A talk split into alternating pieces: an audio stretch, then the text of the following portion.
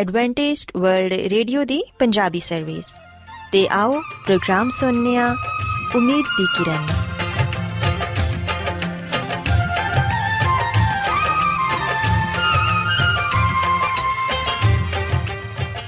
ਸਾਥਿਓ, ਮੈਂ ਤੁਹਾਡੀ ਮੇਜ਼ਬਾਨ ਫਰਾਜ਼ ਸਲੀਮ, ਪ੍ਰੋਗਰਾਮ ਉਮੀਦ ਦੀ ਕਿਰਨ ਦੇ ਨਾਲ ਤੁਹਾਡੀ ਖidmat 'ਚ ਹਾਜ਼ਰ ਹਾਂ। ਸਾਡੀ ਪੂਰੀ ਟੀਮ ਵੱਲੋਂ ਪ੍ਰੋਗਰਾਮ ਸੁਣਨ ਵਾਲੇ ਸਾਰੇ ਸਾਥੀਆਂ ਨੂੰ ਸਾਡਾ ਮੁਹੱਬਤ ਤੇ ਖਲੂਸ ਭਰਾ ਸਲਾਮ ਕਬੂਲ ਹੋਏ ਸਾਥਿਓ ਉਮੀਦ ਕਰਨੇ ਆ ਕਿ ਤੁਸੀਂ ਸਾਰੇ ਖੁਦਾ ਤਾਲਾ ਦੇ ਫਜ਼ਲੋ ਕਰਮ ਨਾਲ ਖੈਰੀਅਤ ਨਾਲ ਹੋ ਤੇ ਅੱਜ ਦੇ ਪ੍ਰੋਗਰਾਮ ਦੀ ਤਫਸੀਲ ਕੁਝ ਇਸ ਤਰ੍ਹਾਂ ਹੈ ਕਿ ਪ੍ਰੋਗਰਾਮ ਦਾ ਆਗਾਜ਼ ਇੱਕ ਖੂਬਸੂਰਤ ਗੀਤ ਨਾਲ ਕੀਤਾ ਜਾਏਗਾ ਤੇ ਗੀਤ ਦੇ ਬਾਅਦ ਖੁਦਾ ਦੇ ਖਾਦਮ ਅਜ਼ਮਤ ਇਮਨੁਅਲ ਖੁਦਾਵੰਦ ਦੇ ਇਲਾਹੀ ਪਾਕਲਾਮ ਚੋਂ ਪੈਗਾਮ ਪੇਸ਼ ਕਰਨਗੇ ਇਸ ਤੋਂ ਇਲਾਵਾ ਸਾਥੀਓ ਪ੍ਰੋਗਰਾਮ ਦੇ ਆਖਿਰ 'ਚ ਇੱਕ ਹੋਰ ਖੂਬਸੂਰਤ ਗੀਤ ਬੜੀ ਖidmat 'ਚ ਪੇਸ਼ ਕੀਤਾ ਜਾਏਗਾ ਸੋ ਆਓ ਅੱਜ ਦੇ ਪ੍ਰੋਗਰਾਮ ਦਾ ਆਗਾਜ਼ ਇਸ ਸੁਹਾਨੀ ਗੀਤ ਨਾਲ ਕਰਨੇ ਆ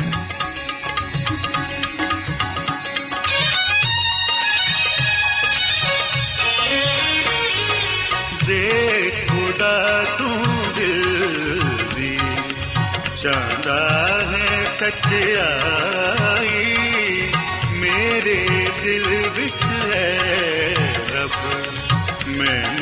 ਦਿਲ ਵਿੱਚ ਹੈ ਰੱਬ ਮੈਨੂੰ ਬਖਸ਼ ਦਨਾਈ ਦੇਖ ਖੁਦਾ ਤੂੰ ਦਿਲ ਦੀ। ਚਾਹਦਾ ਹੈ ਸੱਚਾਈ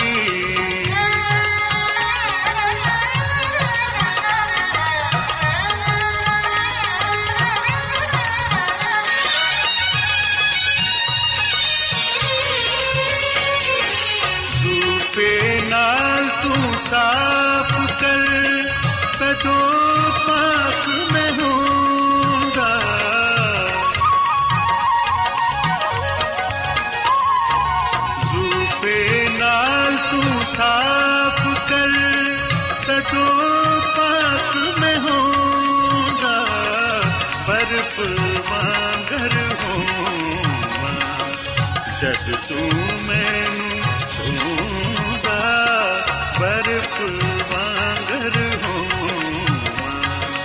ਜਦ ਤੂੰ ਮੈਨੂੰ ਛੂੰਦਾ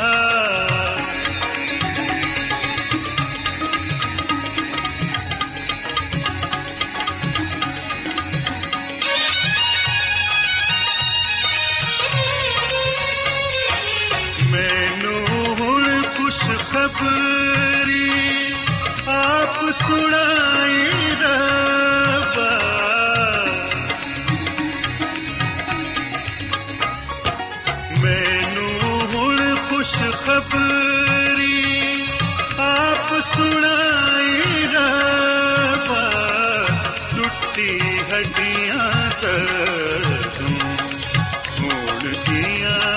ਸਦਾ ਟੁੱਟੀ ਹੱਡੀਆਂ ਤੂੰ। ਹੋਣ ਗੀਆਂ ਖੁਸ਼ ਸਦਾ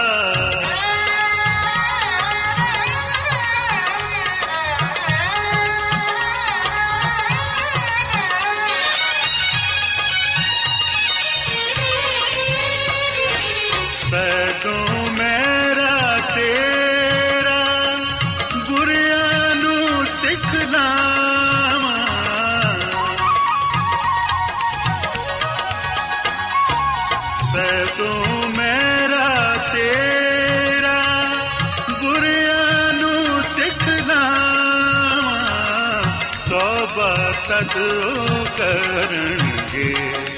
ਜਦੋਂ ਮੈਂ ਸੁਣਾਵਾਂ ਤੋਬਾ ਤਦ ਉਹ ਕਰਨਗੇ। ਜਦੋਂ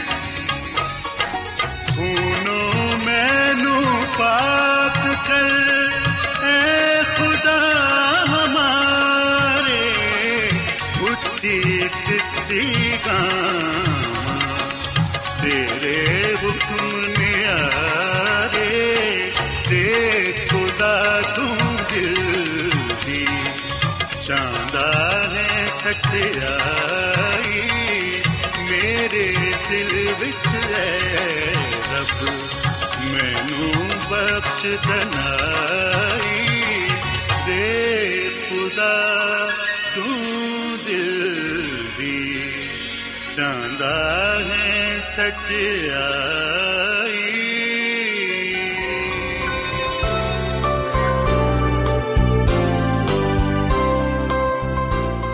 ਰੋਜ਼ਾਨਾ ਐਡਵੈਂਟਿਸਟ ਵਰਲਡ ਰੇਡੀਓ 24 ਘੰਟੇ ਦਾ ਪ੍ਰੋਗਰਾਮ।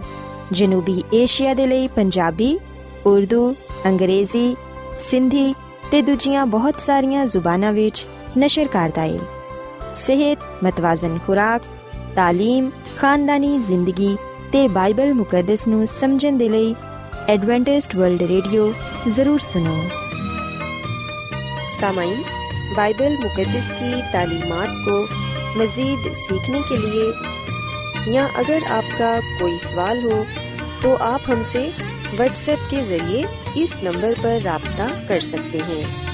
हमारा व्हाट्सएप नंबर है सिफर सिफर नौ दो तीन एक सिफर एक सात छ सात नौ छ दो। नंबर एक बार फिर नोट कर लें। Zero zero nine two three one zero one seven six seven nine six two. Adventist World Radio ਵੱਲੋਂ ਪ੍ਰੋਗਰਾਮ ਉਮੀਦ ਦੀ ਕਿਰਨ ਨਿਸ਼ਰ ਕੀਤਾ ਜਾ ਰਿਹਾ ਹੈ ਹੁਣ ਵੇਲਾ ਹੈ ਕਿ ਅਸੀਂ ਖੁਦਾ ਦੇ ਪਾਕ ਕਲਾਮ ਚੋਂ ਪੈਗਾਮ ਸੁਣੀਏ। ਤੇ ਅੱਜ ਤੁਹਾਡੇ ਲਈ ਪੈਗਾਮ ਖੁਦਾ ਦੇ ਖਾਦਮ ਅਜ਼ਮਤ ਇਮਨੁਅਲ ਪੇਸ਼ ਕਰਨਗੇ। ਤੇ ਆਓ ਆਪਣੇ ਦਿਲਾਂ ਨੂੰ ਤਿਆਰ ਕਰੀਏ ਤੇ ਖੁਦਾ ਦੇ ਕਲਾਮ ਨੂੰ ਸੁਣੀਏ। ਖੁਦਾਮ ਦੀ ਯਿਸੂ ਮਸੀਹ ਦੇ ਨਾਮ ਵਿੱਚ ਸਾਰੇ ਸਾਥੀਆਂ ਨੂੰ ਸਲਾਮ। ਸਾਥੀਓ ਹੁਣ ਵੇਲੇ ਕਿ ਅਸੀਂ ਖੁਦਾਵੰਦ ਦੇ ਕਲਾਮ ਨੂੰ ਸੁਣੀਏ, ਅੱਜ ਅਸੀਂ ਖੁਦਾਵੰਦ ਦੇ ਕਲਾਮ ਚੋਂ ਮੁਕਾਸ਼ਵਾਦੀ ਕਿਤਾਬ ਚੋਂ ਅਮਨ ਦੇ ਬਾਨੀ ਦੇ ਬਾਰੇ ਜਾਣਾਂਗੇ। ਮਸੀਹ ਵਿੱਚ ਮੇਰੇ ਸਾਥੀਓ, ਖੁਦਾ ਦਾ ਕਲਾਮ ਸਾਨੂੰ ਇਹ ਦੱਸਦਾ ਹੈ ਕਿ ਮਸੀਹ ਯਿਸੂ ਸਲਾਮਤੀ ਦਾ, ਅਮਨ ਦਾ ਬਾਨੀ ਹੈ। ਮਸੀਹ ਯਿਸੂ ਦੇ ਕੋਲ ਸਾਡੇ ਸਾਰਿਆਂ ਵਾਸਤੇ ਆਰਾਮ ਹੈ ਤੇ ਸਕੂਨ ਹੈ। ਪਰ ਅਸੀਂ ਵੇਖਨੇ ਆ ਕਿ ਇਹ ਦੁਨੀਆ ਜਿਹਦੇ ਵਿੱਚ ਅਸੀਂ ਜ਼ਿੰਦਗੀ ਗੁਜ਼ਾਰਦੇ ਪਏ ਆ ਇਸ ਦੁਨੀਆ ਵਿੱਚ ਮੁਸੀਬਤਾਂ ਨੇ, ਪਰੇਸ਼ਾਨੀਆਂ ਨੇ ਤੇ ਤਕਲੀਫਾਂ ਨੇ। ਕਈ ਦਫਾ ਅਸੀਂ ਇਹ ਸਵਾਲ ਕਰਨੇ ਆ ਕਿ ਇਸ ਦੁਨੀਆ ਵਿੱਚ ਜਿਹੜੀ ਪਰੇਸ਼ਾਨੀਆਂ ਨੇ, ਮੁਸੀਬਤਾਂ ਨੇ, ਉਹ ਕਦੋਂ ਤੱਕ ਰਹਿਣਗੀਆਂ? ਯਾਨੀ ਕਿ ਸਾਨੂੰ ਕਦੋਂ ਇਹਨਾਂ ਸ਼ੈਵਾਂ ਤੋਂ ਖਲਾਸੀ, ਛੁਟਕਾਰਾ ਮਿਲੇਗਾ? ਮੇਰੇ ਸਾਥੀਓ, ਦੱਸਿਆ ਜਾਂਦਾ ਕਿ ਕੁਝ ਸਾਇੰਸਦਾਨਾਂ ਨੇ ਇੱਕ ਪੇੜ ਦੇ ਬੱਚੇ ਤੇ ਤਜਰਬਾ ਕੀਤਾ। ਤੇ ਉਹਨਾਂ ਨੇ ਇਸ ਗੱਲ ਨੂੰ ਜਾਣਨ ਦੀ ਕੋਸ਼ਿਸ਼ ਕੀਤੀ ਕਿ ਵੇਖਨੇ ਆ ਕਿ ਇਹ ਪੇੜ ਦਾ ਬੱਚਾ ਭੁੱਖ ਦੇ ਵੇਲੇ ਕਿਹੜੇ ਪਾਸੇ ਜਾਂਦਾ ਹੈ ਕਿੱਦੇ ਵੱਲ ਜਾਂਦਾ ਹੈ। ਸੋ ਉਹਨਾਂ ਸਾਇੰਸਦਾਨਾਂ ਨੇ ਛੋਟੇ-ਛੋਟੇ ਸਟੇਸ਼ਨ ਬਣਾਏ ਤੇ ਉਹਦੇ ਵਿੱਚ ਕਾਬੂਟੇ ਰੱਖ ਦਿੱਤੇ ਤਾਂ ਕਿ ਜਦੋਂ ਉਹ ਪੇੜ ਦਾ ਬੱਚਾ ਵੇਖੇ, ਉਹ ਖਾਣਾ ਖਾਣ ਦੇ ਲਈ ਉਸ ਸਟੇਸ਼ਨ ਵੱਲ ਆਏ। ਸੋ ਜਦੋਂ ਉਸ ਪੇੜ ਦੇ ਬੱਚੇ ਨੂੰ ਭੁੱਖ ਲੱਗੀ, ਉਹ ਜਲਦੀ ਨਾਲ ਇੱਕ ਸਟੇਸ਼ਨ ਵੱਲ ਭੱਜਿਆ। ਜਿਹਦੇ ਵਿੱਚ ਇੱਕ ਆ ਬੂਟੇ ਪਏ ਹੋਏ ਸਨ, ਤਾਂ ਕਿ ਉਹ ਉਹਨਾਂ ਨੂੰ ਖਾ ਸਕੇ। ਤੇ ਜਿਵੇਂ ਹੀ ਉਹ ਉਸ ਸਟੇਸ਼ਨ ਦੇ ਕੋਲ ਪਹੁੰਚਿਆ, ਉਹਦੇ ਵਿੱਚ ਬਿਜਲੀ ਦਾ ਅਰਥ ਸੀ, ਜਿਹੜਾ ਕਿ ਉਸ ਪੇੜ ਦੇ ਬੱਚੇ ਨੂੰ ਡਰਾਉਣ ਵਾਸਤੇ ਸੀ। ਜਿਵੇਂ ਹੀ ਉਹ ਪੇੜ ਦਾ ਬੱਚਾ ਪਹੁੰਚਿਆ ਉਹਦੇ ਵੱਲ, ਤੇ ਬਿਜਲੀ ਦਾ ਅਰਥ ਉਹਨੂੰ ਲੱਗਿਆ ਤੇ ਉਹ ਭੱਜ ਗਿਆ ਉਥੋਂ। ਇਸੇ ਤਰ੍ਹਾਂ ਉਹ ਦੂਜੇ ਸਟੇਸ਼ਨ ਵੱਲ ਗਿਆ, ਤੇ ਉੱਥੇ ਵੀ ਉਹਦੇ ਨਾਲ ਕੁਝ ਇਸ ਤਰ੍ਹਾਂ ਦਾ ਹੋਇਆ। ਸੋ ਉਹ ਬੇਚੈਨੀ ਨਾਲ ਪਰੇਸ਼ਾਨੀ ਦੀ ਹਾਲਤ ਵਿੱਚ ਇਧਰ ਉਧਰ ਭੱਜਣ ਲੱਗਾ ਤੇ ਆਖਰਕਾਰ ਆਪਣੀ ਮਾਂ ਦੇ ਕੋਲ ਜਾ ਪਹੁੰਚਿਆ। ਉੱਥੇ ਉਹਨੇ ਆਪਣੇ ਆਪ ਨੂੰ ਮਹਿਫੂਜ਼ ਪਾਇਆ। ਉਹਦਾ ਡਰ, ਖੌਫ ਆਸਤਾ ਆਸਤਾ ਜਾਂਦਾ ਰਿਹਾ। ਸੋ ਉਹ ਲੋਕ ਇਸ ਗੱਲ ਦੇ ਨਤੀਜੇ ਵਿੱਚ ਪਹੁੰਚੇ ਕਿ ਜਿਵੇਂ ਹੀ ਇਹ ਪੇੜ ਦਾ ਬੱਚਾ ਆਪਣੀ ਮਾਂ ਦੇ ਕੋਲ ਪਹੁੰਚਿਆ, ਇਹਦੀ ਪਰੇਸ਼ਾਨੀ, ਇਹਦੀ ਘਬਰਾਹਟ, ਇਹਦਾ ਖੌਫ ਘਟ ਹੁੰਦਾ ਗਿਆ। ਇਹਨੇ ਆਪਣੇ ਆਪ ਨੂੰ, ਆਪਣੀ ਮਾਂ ਦੇ ਨਾਲ ਮਹਿਫੂਜ਼ ਪਾਇਆ। ਸਕੂਨ ਤੇ ਇਤਮਾਨਾਨ ਹਾਸਲ ਕੀਤਾ। ਮੇਰੇ ਸਾਥੀਓ, ਸਾਡੇ ਨਾਲ ਵੀ ਕੁਝ ਇਸੇ ਤਰ੍ਹਾਂ ਦਾ ਮਾਮਲਾ ਹੈ। ਇਸ ਦੁਨੀਆ ਵਿੱਚ ਅਸੀਂ ਵੀ ਮੁxtਲਿਫ ਪਰੇਸ਼ਾਨੀਆਂ ਵਿੱਚ ਆ ਮੁਸੀਬਤਾਂ ਵਿੱਚ ਆ ਤਕਲੀਫਾਂ ਵਿੱਚ ਆ ਪਰ ਜਦੋਂ ਅਸੀਂ ਆਪਣੇ ਨਜਾਤ ਰਹਿੰਦਾ ਖੁਦਾਵੰਦ ਯਿਸੂ ਮਸੀਹ ਦੇ ਕੋਲ ਆ ਜਾਂਦੇ ਆ ਉਸ ਵੇਲੇ ਅਸੀਂ ਇਤਮਾਨਾਨ ਤੇ ਸਕੂਨ ਪਾਣੇ ਆ ਉਸ ਵੇਲੇ ਅਸੀਂ ਆਪਣੇ ਆਪ ਨੂੰ ਮਹਿਫੂਜ਼ ਪਾਣੇ ਆ ਮਸੀਹ ਵਿੱਚ ਮੇਰੇ ਸਾਥੀਓ, ਮੇਰਾ ਤੇ ਤੁਹਾਡਾ ਬੋਝ, ਫਿਕਰਾਂ ਪਰੇਸ਼ਾਨੀਆਂ ਕੌਣ ਆਪਣੇ ਉੱਤੇ ਲੈ ਸਕਦਾ ਹੈ ਬਾਈਬਲ ਮੁਕੱਦਸ ਦੀ ਆਖਰੀ ਕਿਤਾਬ ਜਿਹੜੀ ਕਿ ਮੁਕਾਸ਼ਵਾ ਦੀ ਕਿਤਾਬ ਹੈ ਇਹਦੇ ਵਿੱਚ ਅਸੀਂ ਮਸੀਹ ਯਸੂ ਨੂੰ ਬੜੀ ਸ਼ਾਨ ਸ਼ੌਕਤ ਦੇ ਨਾਲ ਵਿਖਨੇ ਆ ਉਹ ਸ਼ਾਨ ਸ਼ੌਕਤ ਦੇ ਨਾਲ ਬੜੇ ਜਲਾਲ ਦੇ ਨਾਲ ਇਸ ਦੁਨੀਆਂ ਵਿੱਚ ਆਂਦੇ ਹੈ ਤਾਂ ਕਿ ਆਪਣੇ ਲੋਕਾਂ ਨੂੰ ਅਬਦੀ ਸਕੂਨ ਤੇ ਇਤਮਾਨਾਨ ਬਖਸ਼ੇ ਮਸੀਹ ਵਿੱਚ ਮੇਰੇ ਸਾਥੀਓ ਅੱਜ ਦਾ ਕਲਾਮ ਮੇਰੇ ਲਈ ਤੇ ਤੁਹਾਡੇ ਲਈ ਹੈ ਤੇ ਅੱਜ ਦਾ ਜਿਹੜਾ ਪੈਗਾਮ ਹੈ ਇਹ ਅਗਰ ਬਾਈਬਲ ਮੁਕੱਦਸ ਚੋਂ ਹੈ ਤੇ ਫਿਰ ਇਹ ਮੇਰੇ ਲਈ ਹੈ ਤੁਹਾਡੇ ਲਈ ਹੈ ਪਰ ਅਗਰ ਇਹ ਬਾਈਬਲ ਮੁਕੱਦਸ ਵਿੱਚ ਨਹੀਂ ਹੈ ਤੇ ਫਿਰ ਇਹ ਸਾਡੇ ਵਾਸਤੇ ਨਹੀਂ। ਸੋ ਅਸੀਂ ਮੁਕਾਸ਼ਵਾ ਦੀ ਕਿਤਾਬ ਵਿੱਚ ਮਸੀਹ ਯਸੂ ਨੂੰ ਪਾਣੇ ਆ ਇਹ ਮਸੀਹ ਯਸੂ ਦਾ ਮੁਕਾਸ਼ਵਾ ਹੈ। ਮੁਕਾਸ਼ਵਾ ਦੀ ਕਿਤਾਬ ਦੇ ਪਹਿਲੇ ਬਾਬ ਦੀ ਪਹਿਲੀ ਆਇਤ ਵਿੱਚ ਲਿਖਿਆ ਹੋਇਆ ਹੈ, ਯਸੂ ਮਸੀਹ ਦਾ ਮੁਕਾਸ਼ਵਾ। ਫਿਰ ਅਸੀਂ ਮੁਕਾਸ਼ਵਾ ਦੀ ਕਿਤਾਬ ਦੇ ਪਹਿਲੇ ਬਾਬ ਦੀ ਪੰਜਵੀਂ ਆਇਤ ਵਿੱਚ ਪਾਣੇ ਆ ਕਿ ਜਿਹੜਾ ਸੱਚਾ ਗਵਾਹ ਤੇ ਮੁਰਦਿਆਂ ਚੋਂ ਜੀ ਠਣ ਵਾਲਿਆਂ ਚੋਂ ਪਹਿਲੋਠਾ ਤੇ ਦੁਨੀਆ ਦੇ ਬਾਦਸ਼ਾਹਾਂ ਤੇ ਹਾਕਿਮ ਹੈ। ਸੋ ਮਸੀਹ ਵਿੱਚ ਮੇਰੇ ਸਾਥੀਓ ਇਹ ਗੱਲ ਯਾਦ ਰੱਖਿਆ ਜੀ। ਯਸੂ ਮਸੀਹ ਮੁਰਦਿਆਂ ਚੋਂ ਜੀ ਉਠਿਆ ਹੈ ਤੇ ਉਹਦਾ ਜੀ ਉਠਣਾ ਇਸ ਗੱਲ ਦਾ ਸਬੂਤ ਹੈ ਕਿ ਉਹ ਦੁਨੀਆ ਦਾ ਬਾਦਸ਼ਾਹ ਹੈ। ਉਹ ਹੁਕਮਰਾਨ ਹੈ। ਉਹਨੇ ਮੌਤ ਤੇ, ਕਬਰ ਤੇ, ਗੁਨਾਹ ਤੇ ਫਤਹ ਪਾਈ। ਮੁਕਾਸ਼ਵਾ ਦੀ ਕਿਤਾਬ ਦੇ 12ਵੇਂ ਬਾਬ ਦੀ 5ਵੀਂ ਅਧ ਵਿੱਚ ਲਿਖਿਆ ਹੋਇਆ ਹੈ ਕਿ ਉਹ ਲੜਕਾ ਜਿਹੜਾ ਲੋਹੇ ਤੇ ਆਸੇ ਦੇ ਨਾਲ ਕੌਮਾਂ ਤੇ ਹਕੂਮਤ ਕਰੇਗਾ।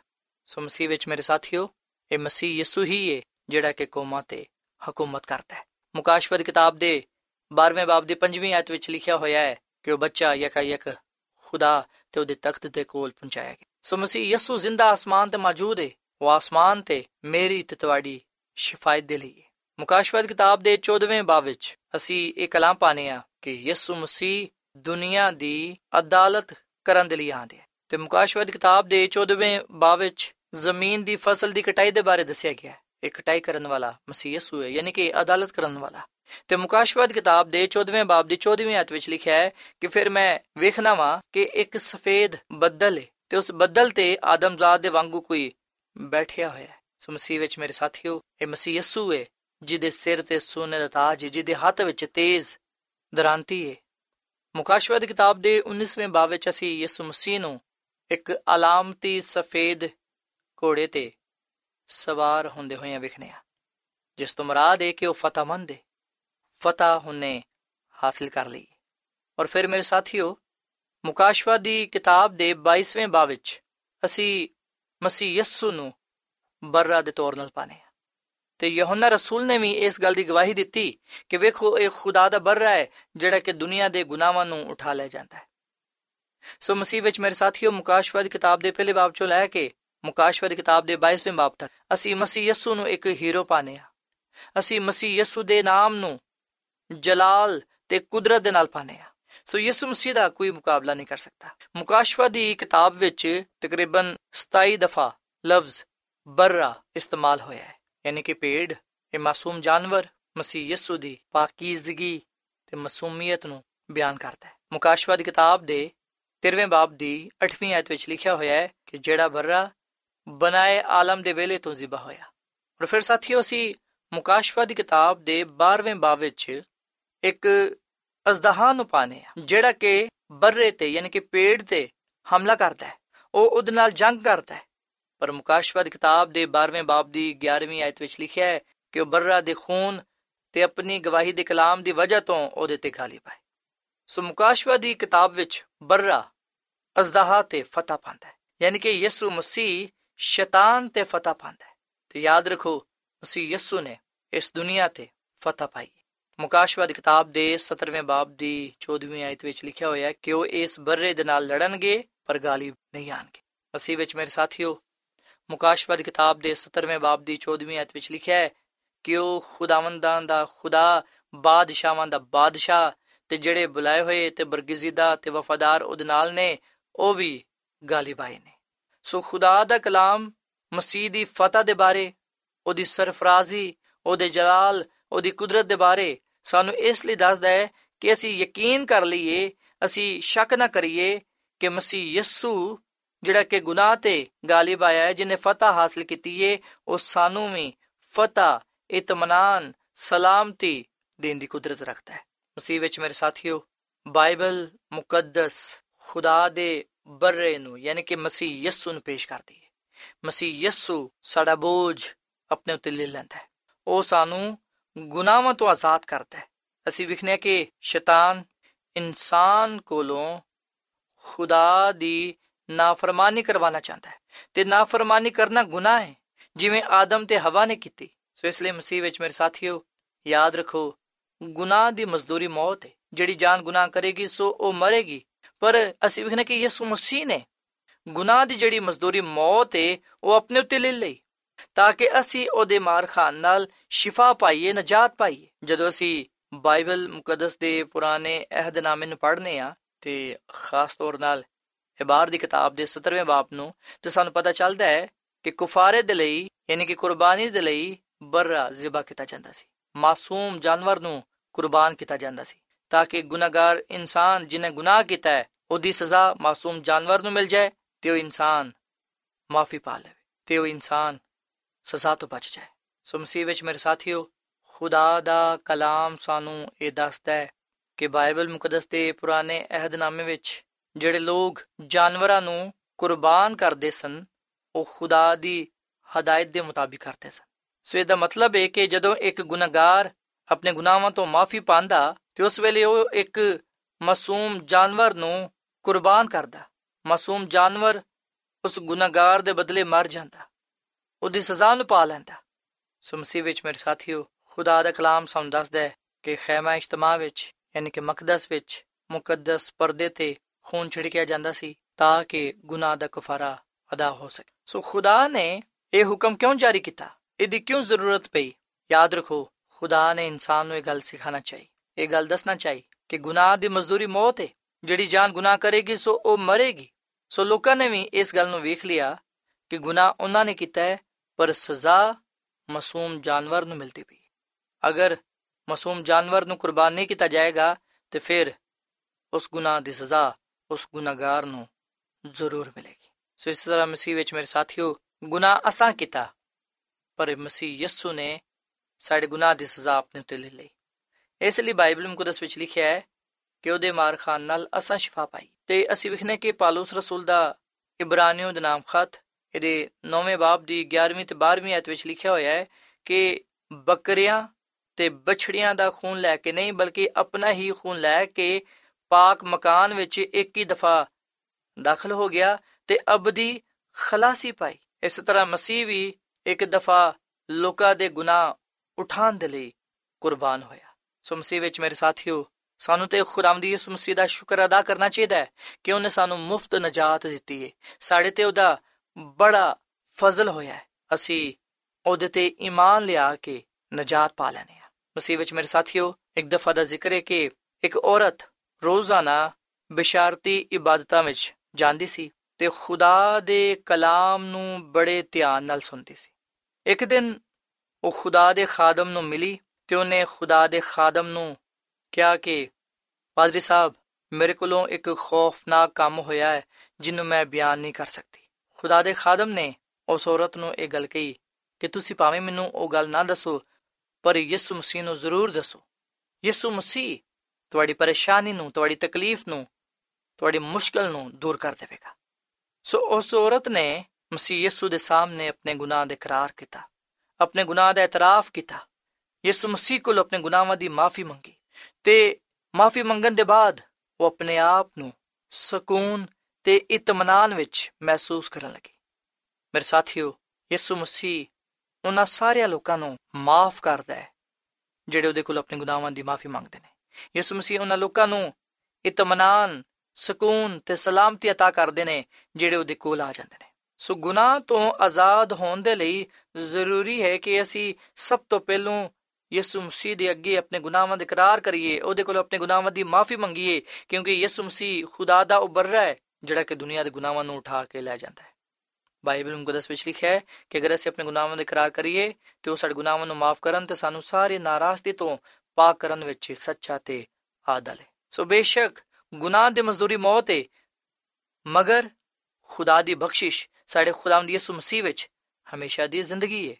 ਸੋ ਅਗਰ ਅਸੀਂ ਯਿਸੂ ਮਸੀਹ ਦੇ ਕੋਲ ਆਨੇ ਆ ਆਪਣੇ ਗੁਨਾਹ ਦਾ ਇਕਰਾਰ ਕਰਨੇ ਆ ਤੇ ਯਕੀਨ ਜਾਣੋ ਮਸੀਹ ਯਿਸੂ ਸਾਡੇ ਗੁਨਾਹਾਂ ਦਾ ਬੋਝ ਆਪਣੇ ਉੱਤੇ ਲੈ ਲੇਗਾ ਸਾਡੇ ਗੁਨਾਹਾਂ ਨੂੰ ਮਾਫ ਫਰਮਾਏਗਾ ਤੇ ਸਾਨੂੰ ਅਬਦੀ ਸਕੂਨ ਇਤਮਾਨਾਨ ਤੇ ਤਸੱਲੀ عطا ਕਰੇਗਾ ਸੋ ਭਾਵੇਂ ਅਸੀਂ ਕਿੰਨੇ ਹੀ ਵੱਡੇ ਗੁਨਾਹਗਾਰ ਕਿਉਂ ਨਾ ਹੋਈਏ ਭਾਵੇਂ ਸਾਡਾ ਤਾਲੁਕ ਕਿਸੇ ਵੀ ਕੌਮ ਕਬੀਲੇ ਨਾਲ ਕਿਉਂ ਨਾ ਹੋਏ ਭਾਵੇਂ ਅਸੀਂ ਜੋ ਕੋਈ ਵੀ ਆ ਯਿਸੂ ਮਸੀਹ ਸਾਡੇ ਗੁਨਾਹਾਂ ਨੂੰ ਮਾਫ ਕਰਨ ਦੀ ਕੁਦਰਤ ਰੱਖਦਾ ਹੈ ਮਸੀਹ ਵਿੱਚ ਮੇਰੇ ਸਾਥੀਓ ਗੁਨਾਹ ਦੇ ਨਾਲ ਗੁਨਾਹ ਕਰਨ ਦੀ ਵਜ੍ਹਾ ਤੋਂ ਸਾਡੇ ਅੰਦਰ ਖੌਫ ਪੈਦਾ ਹੋ ਜਾਂਦਾ ਹੈ, ਬੇਚੈਨੀ ਪੈਦਾ ਹੁੰਦੀ ਹੈ ਸਾਨੂੰ ਤਕਲੀਫ, ਯਾਨੀ ਕਿ ਦੁੱਖ, ਮੁਸੀਬਤ ਮਿਲਦਾ ਹੈ, ਬਿਮਾਰੀ ਸਾਡੇ ਤੇ ਹਮਲਾਵਰ ਹੁੰਦੀ ਹੈ, ਇਹ ਸਾਰੇ ਅਸ਼ਿਆਵਾਂ ਗੁਨਾਹ ਦੀ ਵਜ੍ਹਾ ਤੋਂ ਨੇ।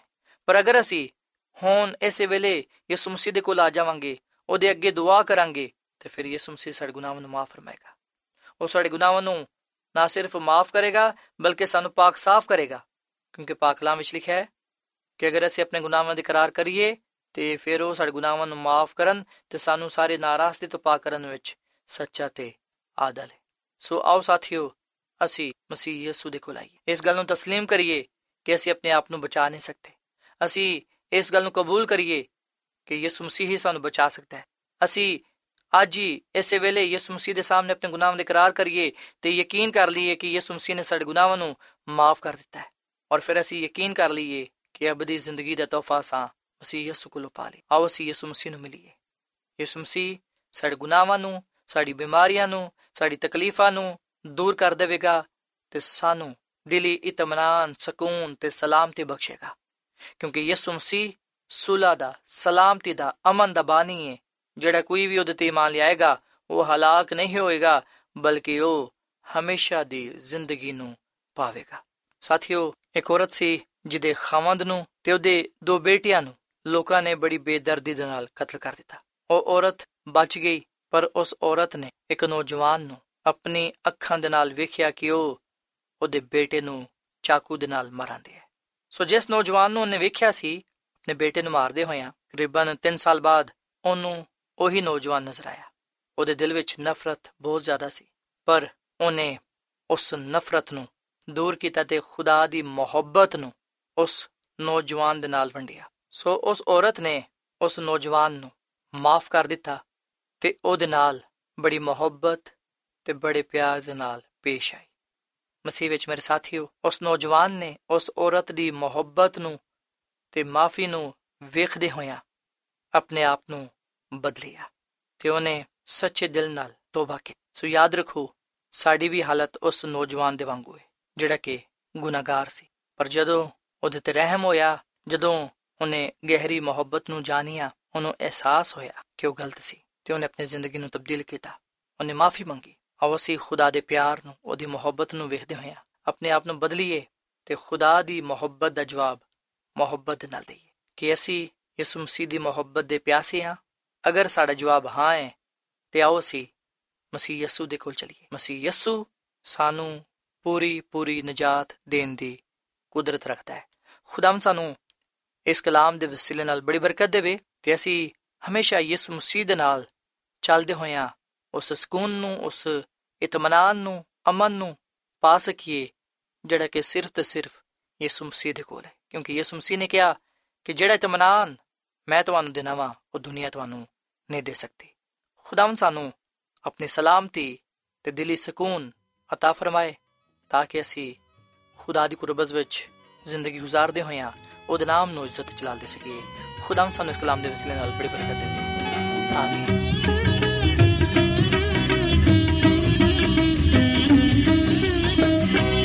ਤੁਸੀਂ ਗਾਓ ਸਨਾ ਗਾਓ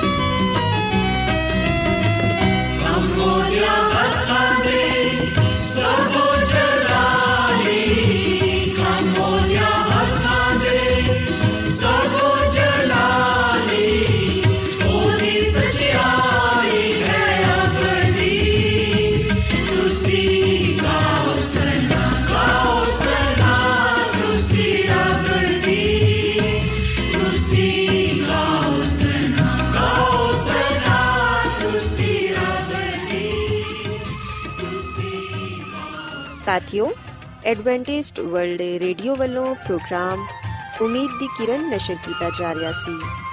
ਉਮੀਦ ਕਰਨੀਆ ਕਿ ਅੱਜ ਦਾ ਪ੍ਰੋਗਰਾਮ ਯਕੀਨਨ ਤੁਹਾਨੂੰ ਪਸੰਦ ਆਇਆ ਹੋਵੇਗਾ। ਸਾਥਿਓ, ਬਾਈਬਲ ਮੁਕੱਦਸ ਦੀ ਸਚਾਈਆਂ ਨੂੰ ਮਜ਼ੀਦ ਸਿੱਖਣ ਦੇ ਲਈ ਤੁਸੀਂ ਸਾਡੇ ਨਾਲ WhatsApp ਦੇ ਜ਼ਰੀਏ ਵੀ rabta ਕਰ ਸਕਦੇ ਹੋ। ਸਾਡਾ WhatsApp ਨੰਬਰ ਹੈ